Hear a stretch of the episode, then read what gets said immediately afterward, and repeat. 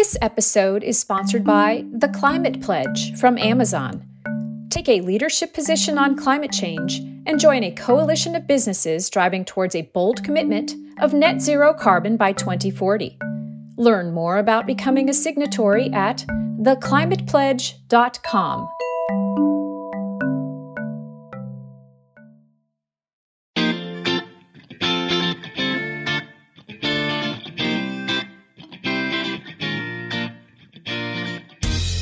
From GreenBiz Group, welcome to this week's edition of 350. I'm Joel Makower here in Oakland, California. On this week's edition, in praise of waste collectors, the risky world of climate risk, IDEO's Tim Brown on how to change the system, and the state of urban composting. Nothing's going to waste this week on 350.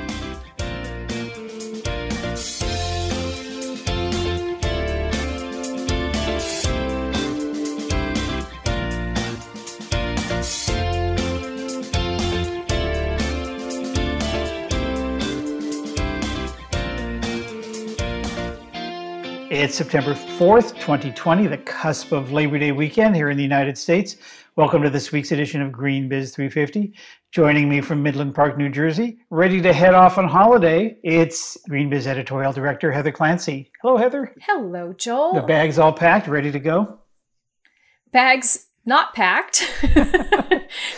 uh, don't know where I'm going. I have some day trips in mind and potential overnights, but but my husband and I are going to be very spontaneous just because that's the nature of travel planning right yeah. now. You don't want to get too far ahead of yourself. Lots of hiking and actually I'm going to be taking my papers to the passport office to get a Canadian passport photo taken. Wow. I'm updating my citizenship papers. Wait, wait. Lots of little errands. I, yeah. I don't remember that. You, I guess you, I do sort of vaguely recall it. You were born in I'm Canada? a dual citizen. Did, yeah, yeah, I'm a dual citizen. Uh, and can you say why you want to have a Canadian passport? Or should I just guess? I like flexibility. now, could you get into Europe right now with a Canadian passport? Because you can't with a U.S. I have no idea. Yeah. Well, ironically, you can't even get into Canada right now, at least not without a two-week uh, quarantine. So, uh, if you're a Canadian citizen. Ah. yeah. So yeah. Well. Yeah. There's some dis- dispensation, yeah. but yeah.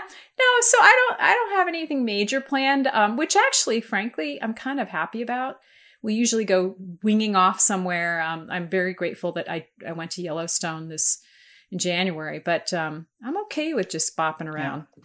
What about you? What's on your calendar? Uh, you know, just hanging. I'm going to have a week off uh, the end of September, uh, but otherwise just hanging out. You know, we have smoke here, so that not only do we have to stay, you know, sort of close to home because of COVID, but we have to kind of stay inside because of smoke. Not entirely. I'm still doing my four to six miles a day of walking, my, which I have not missed a day doing that, not a single day since March 10th, I think, according to my phone, at least. My phone is never ever wrong. Anyway, so I, you know, but it's it's not as much fun being out and about because you take advantage, usually around here in the Bay Area, of hiking in the hills and all that. But it's kind of smoky. So doing some home projects, you know, sort of the same thing it's been every weekend for the past five months or so. But I don't want to get into that. Let's just move on and let's talk about the week in review.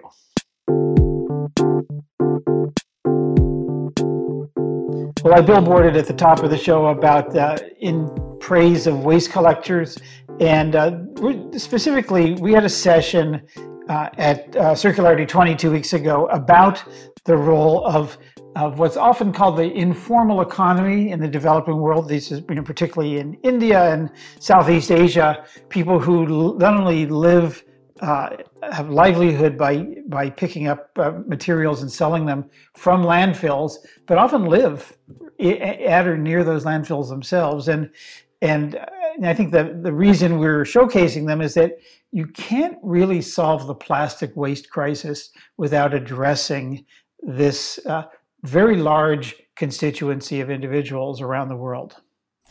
Yes, and this is a uh, one of those justice issues, this environmental justice issues, because one of the, the things that's been painfully clear, um, particularly in India, for example, is that these folks are out there doing their job um, in amid this pandemic, and so they're putting themselves in danger. So that the the the, the panel made a great case for why this needs to be a more formal part of the economy. Um, and it also offered some really great tips for for how. One of the things that I really appreciated is um, Mr. Green Africa, which is an organization uh, that that that is in Africa, but they're they're providing IDs. They're copying copying the fair trade approaches that they see. So like they're they're thinking about how to make sure that, um, for example, a simple thing like pay them a fair price.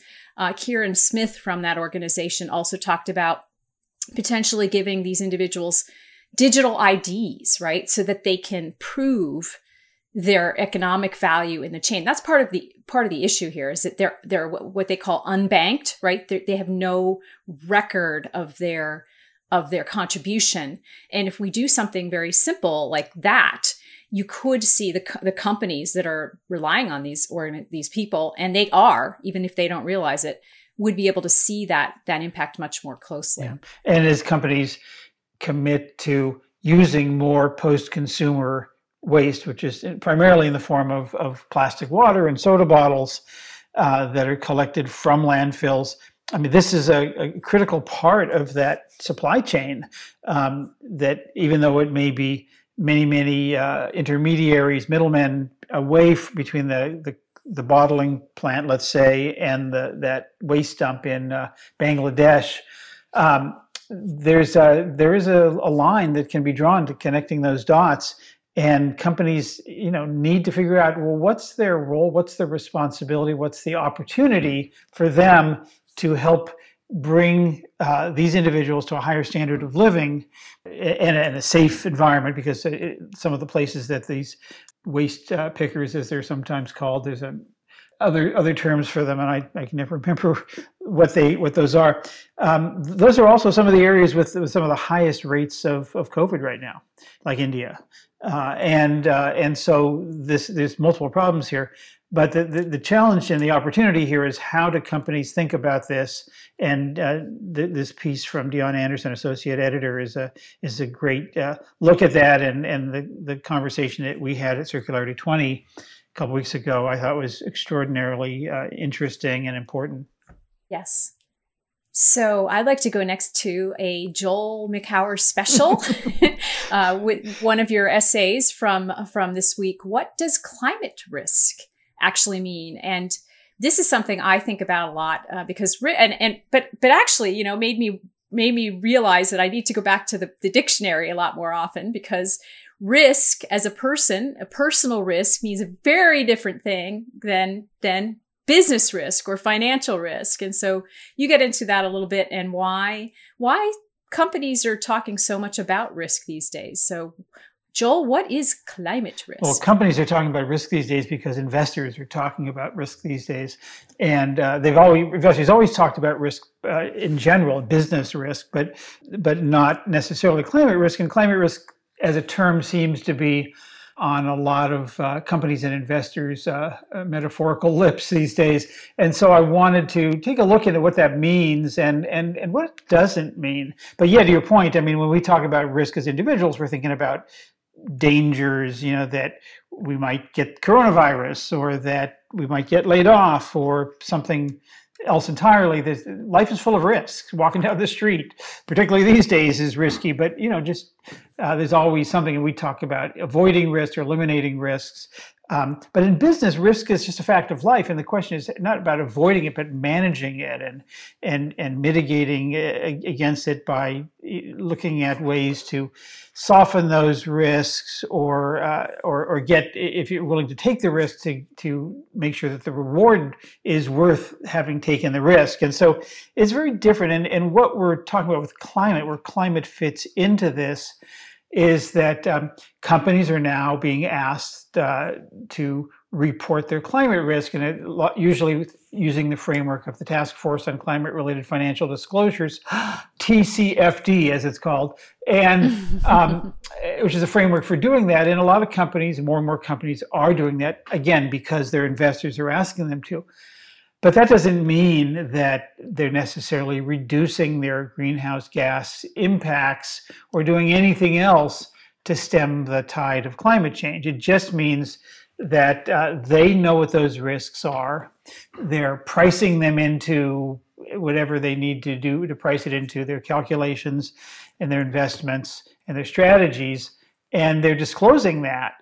And so, you know, as I pointed out, um, a company could be an oil company uh, could say, well, we know what the risks are and we've priced them into uh, taken them into consideration, but it just is going to enable us to continue doing business as usual, drilling and refining and, and all that. Uh, we're not going to change anything. We just are, are demonstrating that um, we have a we have our arms around the risk here. In fact, I quoted Chevron chairman and CEO Michael Wirth uh, who wrote in the introduction to his company's TCFD disclosure that you know the report demonstrates that we proactively consider climate change risks and opportunities. We have the experience, processes, and governance in place to manage these risks and opportunities, and are equipped to deliver industry-leading results and superior stockholder value in any business environment. Nothing in there about reducing impacts or uh, offsetting or investing in clean technologies or anything else that arguably a fossil fuel company these days could and should be doing. And, and, they may be doing that. They are doing some of that, but it's not part of what they need to report when they report climate risk. So that was a long explanation, but I think it's really important as we as we celebrate the rise of certain kinds of disclosures and investment relationships that as we do between institutional investors and banks and the companies that uh, that receive them their monies it's it's not everything it's it, it's maybe made out to be in the media. But let's switch over to another session from Circularity 20. We had a great piece that's captured by Meg Wilcox, one of our, our regular contributors, uh, from that event on seven tips for companies developing reusable packaging. Um, and this, boy, talk about hot topics in the circular economy probably none so much as how companies, uh, packaging in general, plastic packaging in particular, and reusable packaging, I think, at the top of that pile. Right. And this piece does a really good job of talking about the different models because you say reusable packaging, right? And you and I have both covered Loop, which has a very specific model. They're, they own the containers, they're cleaning the containers. They're working with the brands on that. It's very controlled by them. But there's totally different models. Um, like, for example, Algramo, which I wrote about last week, they're a Chilean startup. They're working in low income neighborhoods in Santiago. And in that model, the consumer owns the container and they bring it back to these kiosks where they can fill it up by quote by the gram, which is what Algramo means uh, to the to the extent that they want. Um, and so they basically have paid for the package once, if you will, and then they can keep refilling it. But then you also have models like LimeLoop, which is uh, one of these companies that that does um, returnable packaging for e-commerce. So you get a package, you open up the package, and it's something you can send back. And in that model, the startup actually owns the, the package you know, in the, the, the reusable container. So, and I hadn't really thought about that before, but, but, there are a lot of different models. So as a brand, as a company that's testing, you have to think, think that through. Um, there's also, of course, the need to think about what the consumer wants. So I just, th- there's a lot of really, really good consumable, if you will, uh, practical ideas in this piece that I, that I, that I really appreciated. And as there often is, there's a social element to this too. With Algramo, um, it, it, removes what's often referred to as the poverty tax, which is which is the higher price uh, people at the, at the, lower ends of the economic spectrum pay for smaller packages because that's all they can afford, or they may not even have room to store the bigger version that a lot of uh, more well-to-do people, middle class and above, will get at you know in this country in a Costco, for example. And so Algramo was able to take uh, uh, smaller containers that consumers own and have those refilled. And again, you're paying by the gram, um, and it, it, enables people to buy uh, at a bulk price in a small container that's uh, we, we may not think about that as individuals in a you know middle and upper middle class country but that's a, a huge boon to people uh, in the developing world. Right. And the other common denominator you find with many of these projects is to technology. There's usually some kind of tracking mechanism like a QR code or a radio frequency identification tag of some sort um, that allows you to track this information and, and, embed it into other logistic systems. So that that element is not to be underestimated as well. So, but a really good piece. I mean, for any any company that's thinking about how th- this model might apply to their own business.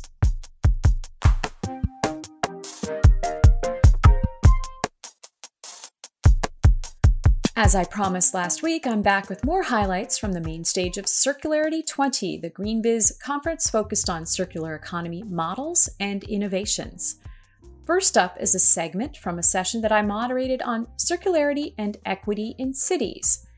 The conversation featured Mark Chambers, director of the Mayor's Office of Sustainability for New York, and Jose Manuel Moller Dominguez, founder and CEO of El Algramo, I asked both of them to comment on how companies could best support cities in bringing about the systemic change we need while paying far closer attention to the issue of environmental justice.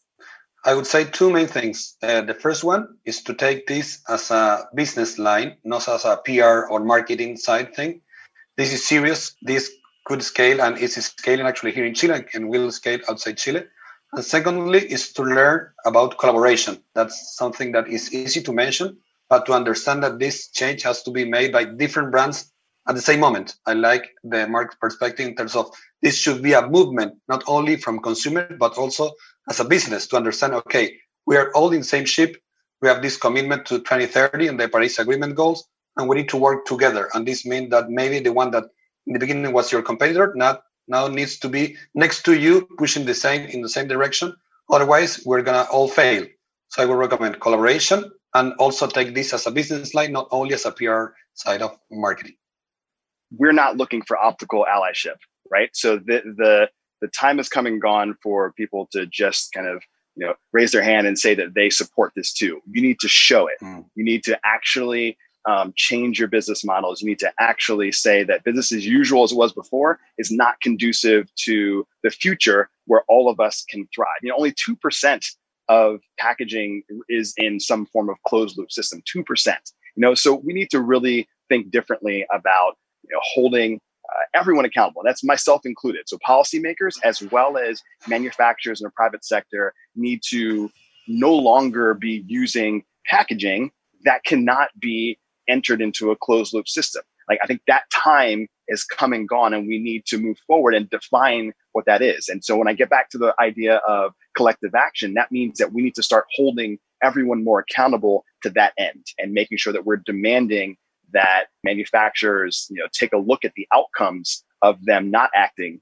and, and how that's impacting all the communities and the populations that they're serving and basically change those behaviors to make sure that, that they're producing products that we can actually utilize in the future because we're around to utilize it and it's not something that is um, continuing to source packaging from fossil fuels and oils to enable a single use society. We have to do better and we need to hold everyone accountable to that.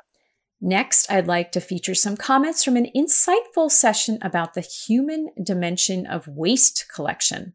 The discussion centered on the role of individual waste collectors, notably in South and Southeast Asia, most of them are poorly compensated for their work, and the panelists made the case for turning them from informal contributors to a more formal part of the plastics recycling supply chain. Here's Bharati Chaturvedi, founder and director of the Chintan Environmental Research and Action Group in India, followed by Kiernan Smith, co founder and CEO of Mr. Green Africa.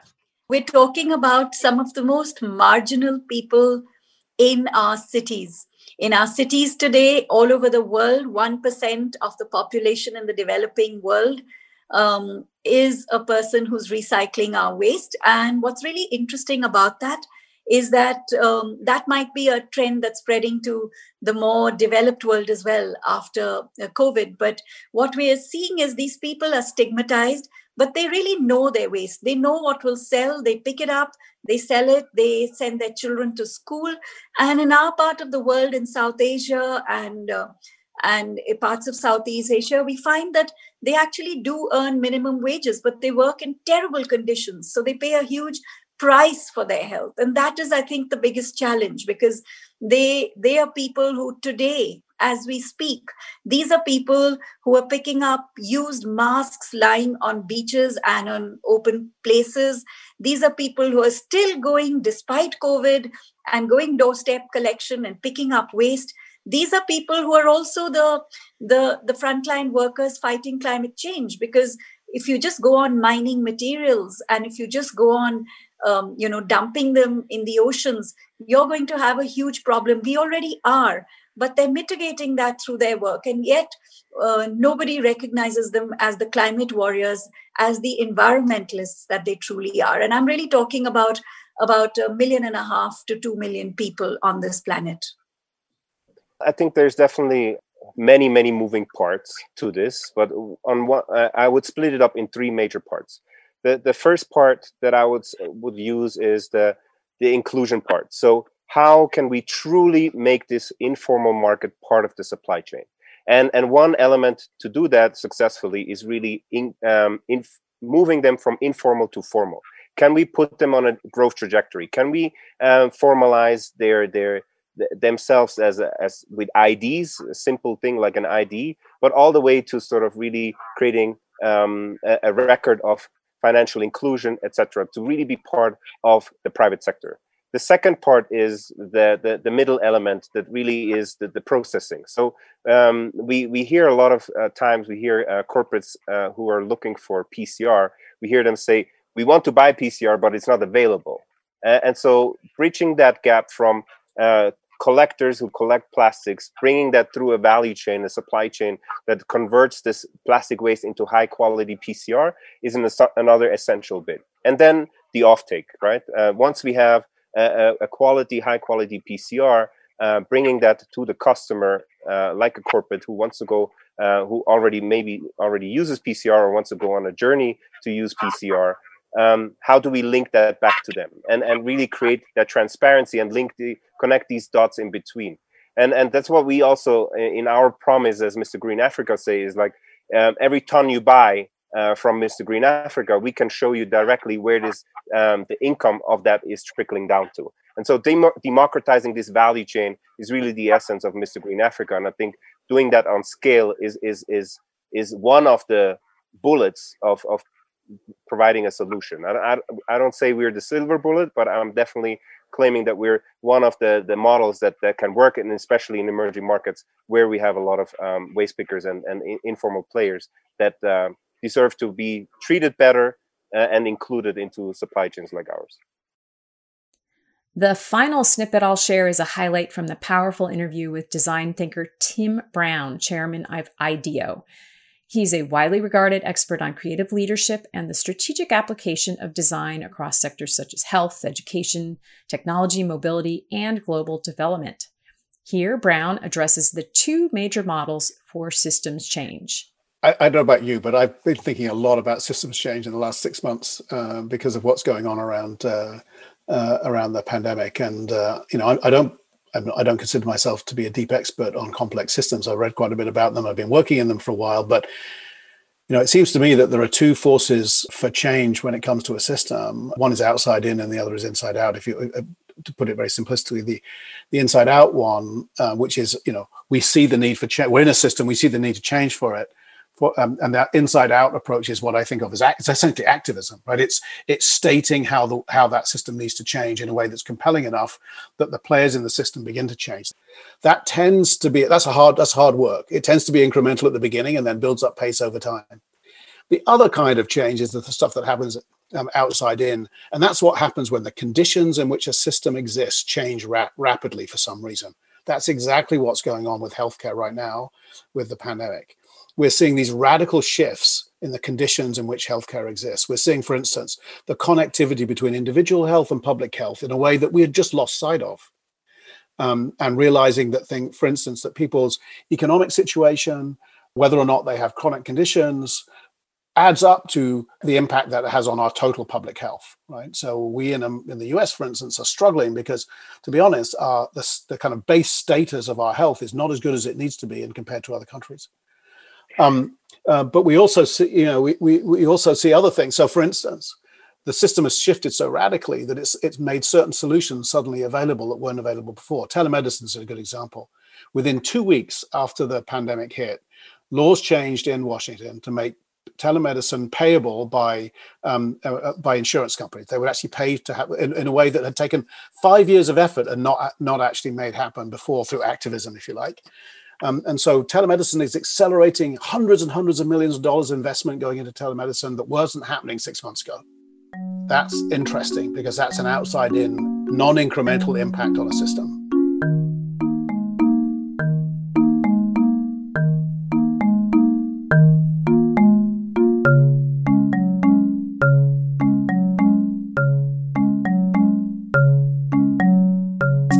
I'm Deonna Anderson, Associate Editor at GreenBiz, and I'm here with Trista Bridges and Donald Eubank.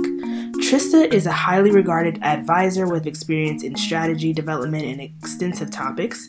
In her recent work as co founder of Read the Air, a business advisory coalition, she advises businesses on sustainability, providing them with the insights and solutions needed to transition to sustainable business models. Um, Donald is a seasoned manager with experience in the IT, finance, and media industries. As a co founder of Read the Air, he serves as an important advisor to businesses that are integrating sustainability into their core strategy.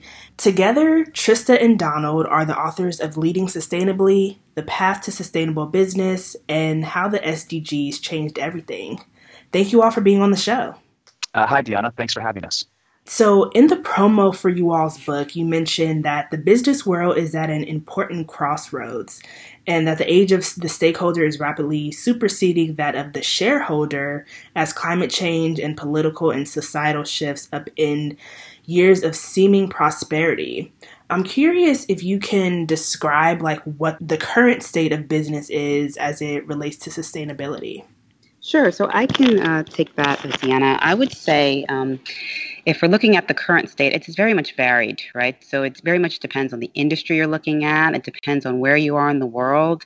Um, in our research, we spoke with companies around the world, and we definitely saw there were certain regions and certain parts of the world that were moving much more quickly on this. So, for example, in Europe, we saw pretty much a broad acceptance that business needs to transform itself to something that's a bit more comprehensive in terms of the stakeholder, as you mentioned. So, taking into account the needs of various different types of people or organizations, et cetera, in society, and thinking about not just what they um, can contribute to society from a profitability perspective, but also in terms of social action or environmental responsibility or other key factors.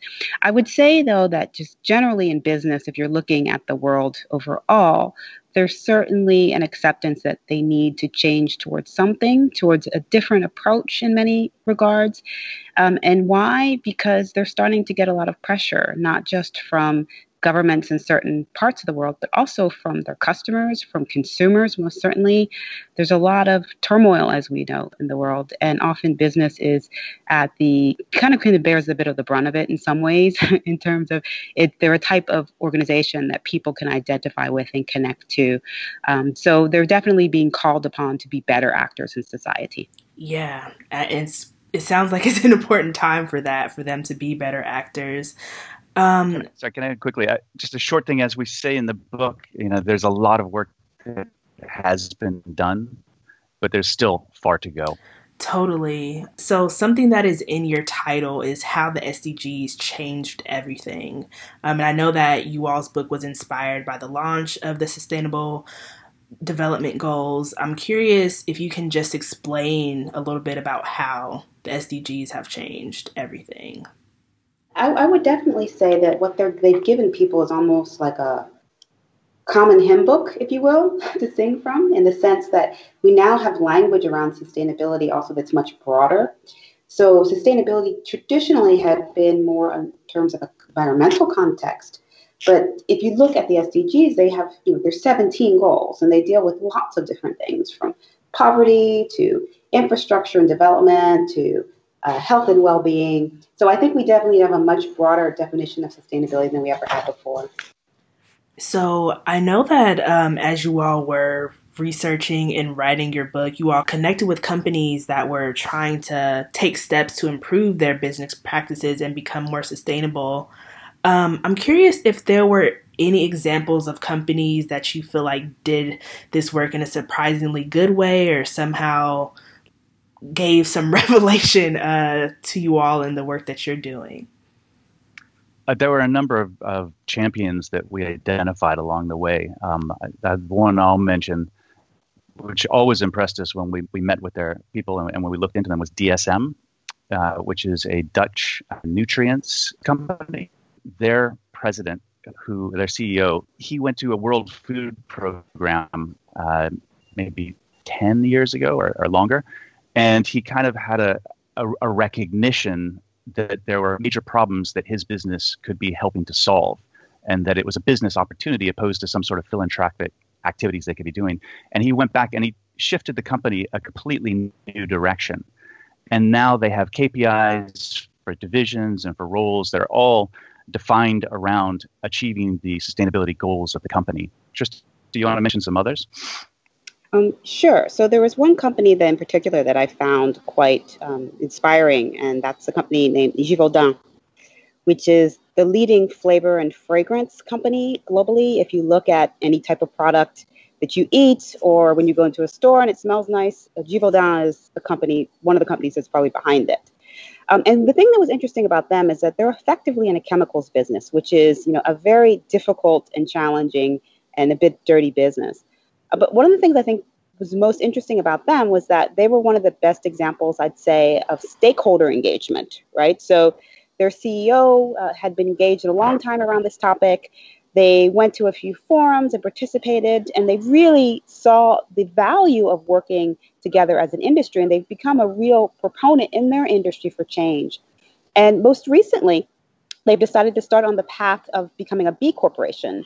This will be the second largest company if they if they succeed outside of Dannon, which you uh, probably are quite familiar with. So they were really an interesting example for me of senior level engagement and how important it is for the CEO to get involved, how it really takes an industry and not just one company to enact change. So your book is a guide for managers who are trying to shift um, as the business environment changes. I'm curious if there's any main takeaways like if if readers take nothing else away from your book what do you want them to leave with after they're done?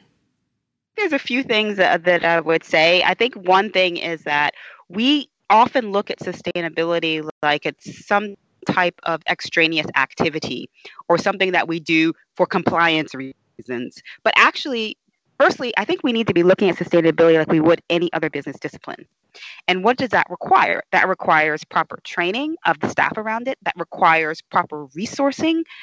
Um, making sure that it's integrated into business processes. So, for example, when we started on this journey of writing this book, we talked to a company. One of the companies we talked to was a huge multinational conglomerate, uh, Japanese company, and we asked them about how they talk think about sustainability in business decisions. And so the person who was in charge of that, you know, person who's sustainability officer, this person actually sat at the end of the process.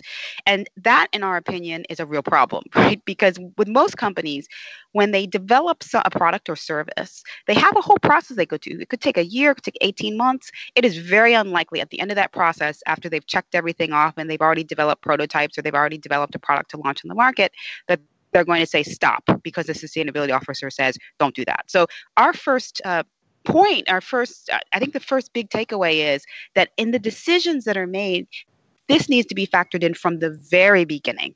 And it needs to be a part of business planning. Managers need to be held accountable for sustainability metrics. Um, that's something that a lot of companies actually still don't do, surprising surprisingly. Uh, and they're starting to think about doing that, but you can't expect people to actually take action unless there's both a carrot and a stick, if you will. So I think that would be the first thing I would say. And then I think the next thing I would say is one, we have this thinking around what the, what types of people should be in these roles.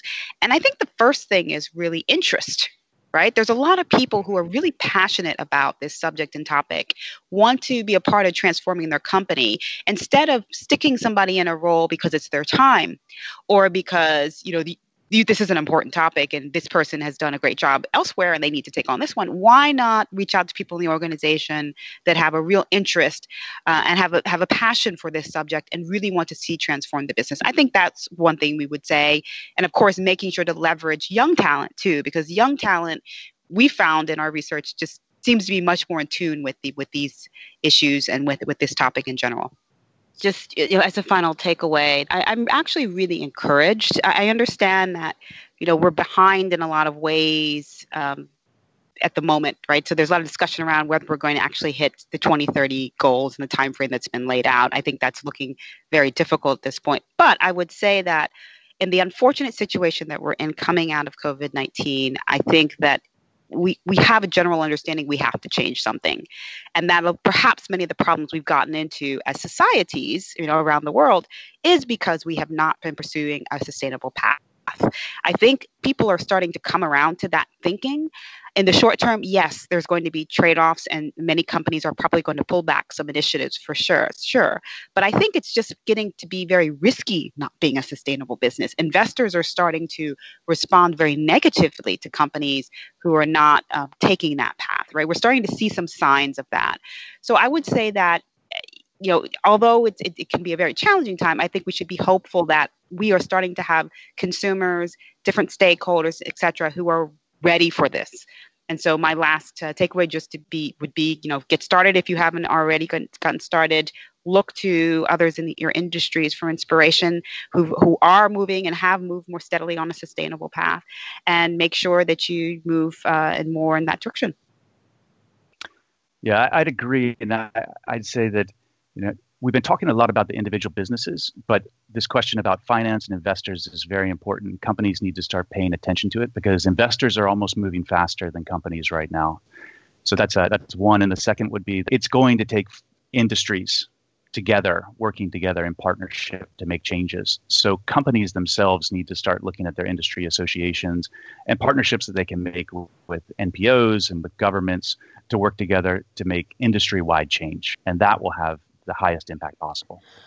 Yes, all of that.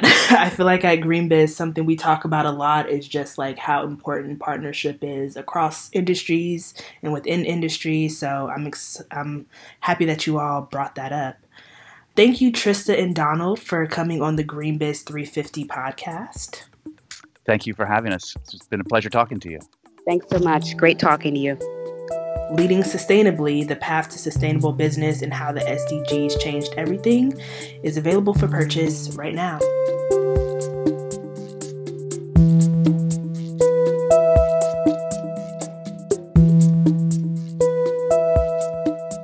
Hi, I'm Jim Giles. I'm the Senior Analyst for Food and Carbon Systems here at Green GreenBiz. And today I have with me uh, Nora Goldstein, who is the editor of BioCycle magazine. Hi, Nora. Hi there, Jim. How are you today? I'm doing good, thanks. So I called up Nora because I was curious about uh, the situation with uh, composting and recycling uh, in the US. And I'm realizing that I live in a bit of a bubble. So I live in San Francisco and I separate out all my food waste, my yard trimmings, I put it in a green bin, and it goes off to a composting facility. But recently, I have learned that that is not the case across most of the US. So, Nora, just explain to us what does the situation look like in most other cities?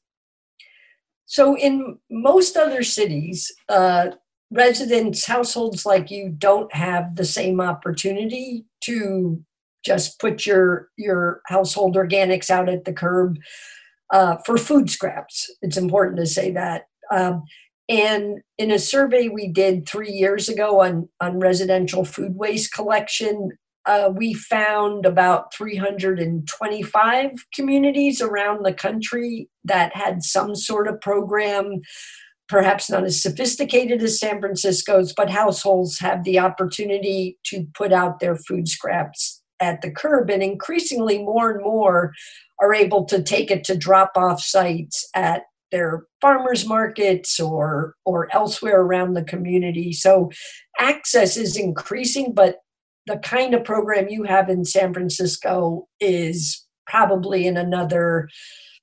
320, 30 other cities in the United States. And so, what fraction of the population or what number of households do you think are being served by these systems? It's in the range, it's under 5%. Um, it was higher, um, and our data is before New York City uh, suspended its curbside residential curbside collection program uh, earlier this year. But it's it's definitely not. Even I don't think we've broken five percent yet. So that's a pretty small number relative to the the size of the U.S. Um, what uh, you know, should we be doing more? What are the benefits of having a, a, a kind of large scale composting facility attached to a city? The the benefits are both from keeping uh, organic materials like food waste out of the landfill. As food waste, especially, breaks down very quickly and emits methane before they can cover that that cell of the the landfill. So you're avoiding those methane emissions and then using compost uh, is highly beneficial. It adds really needed organic matter to the soil and nutrients and can sequester carbon, which is something we're learning more about uh, you know, these days than we knew before. So this sounds a bit crazy because we know that food waste is a huge system, uh, a huge problem. Sorry, food waste overall contributes something like six percent of global greenhouse gas emissions. Um, it seems like there are obvious benefits to tackling at least a fraction of our food waste challenge through composting facilities. Uh, why why aren't there more of them? The traditional waste management infrastructure, which is very heavily oriented to landfill disposal, um, is is ingrained in the majority of communities in our in our country and there's never been any national incentives to to change that to focus on on throw, throwing less away regulatorily. There's there's a lot of public education programs but to regulate or mandate that organic materials same with recycled materials but we're talking organic materials today have they should be recycled because we desperately need them for the soils and and the, the nutrients they offer, the the benefits they bring, uh, and and so that's never been a national policy, and truly throwing throwing your waste away is is takes you don't have to sort it you don't have to touch it. So um, and landfills uh, whether they're municipally or publicly owned make a lot of money from you know from their tipping fees. So not a lot of incentive to change Okay, so we need new incentives. So I am just just for this moment in this thought experiment, I'm going to put you in charge of incentives. Um, tell me the the one or two things, uh, steps that you would implement to change the system to provide the right kind of incentives, and not just for for cities as well. Let's bring uh, the private sector and particularly food companies and ag companies into this conversation. Sure. So if I had a magic wand that I could could make this change um, in our very current times, you know, we're we're looking at things like carbon taxes or some sort of some sort of attribute, environmental attribute assigned to a material like compost because it does have significant climate benefits.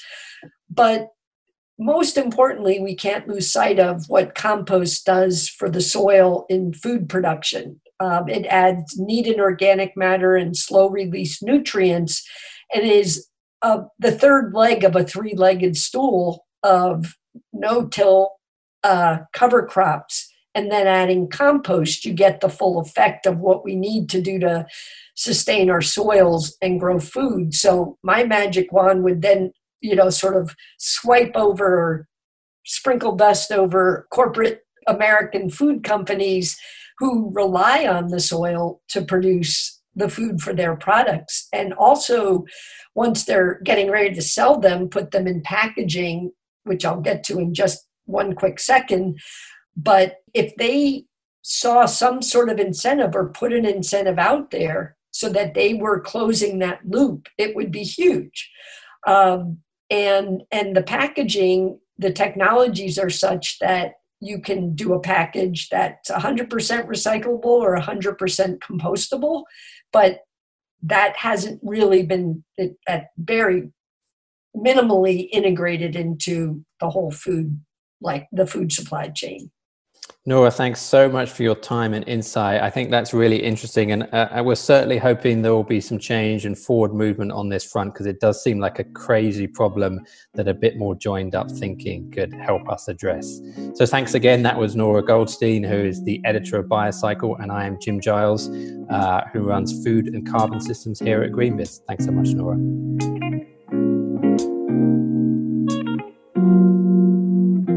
And that's our 350 podcast for this week. You can go to greenbiz.com slash 350 and you'll find more about the organization's stories, and events we mentioned this week.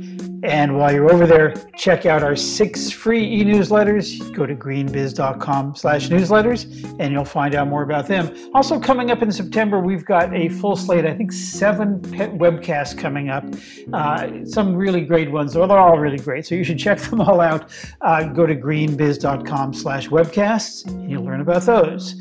As always, we welcome your comments, questions, and tips. You can email us at 350 at greenbiz.com. Heather, as I said, will be off next week, the next two weeks actually, but I'll be back next week with guest host Shana Rappaport with another edition of GreenBiz 350. Until next time, from all of us here at GreenBiz Group, I'm Joel Makower. Thanks so much for tuning in.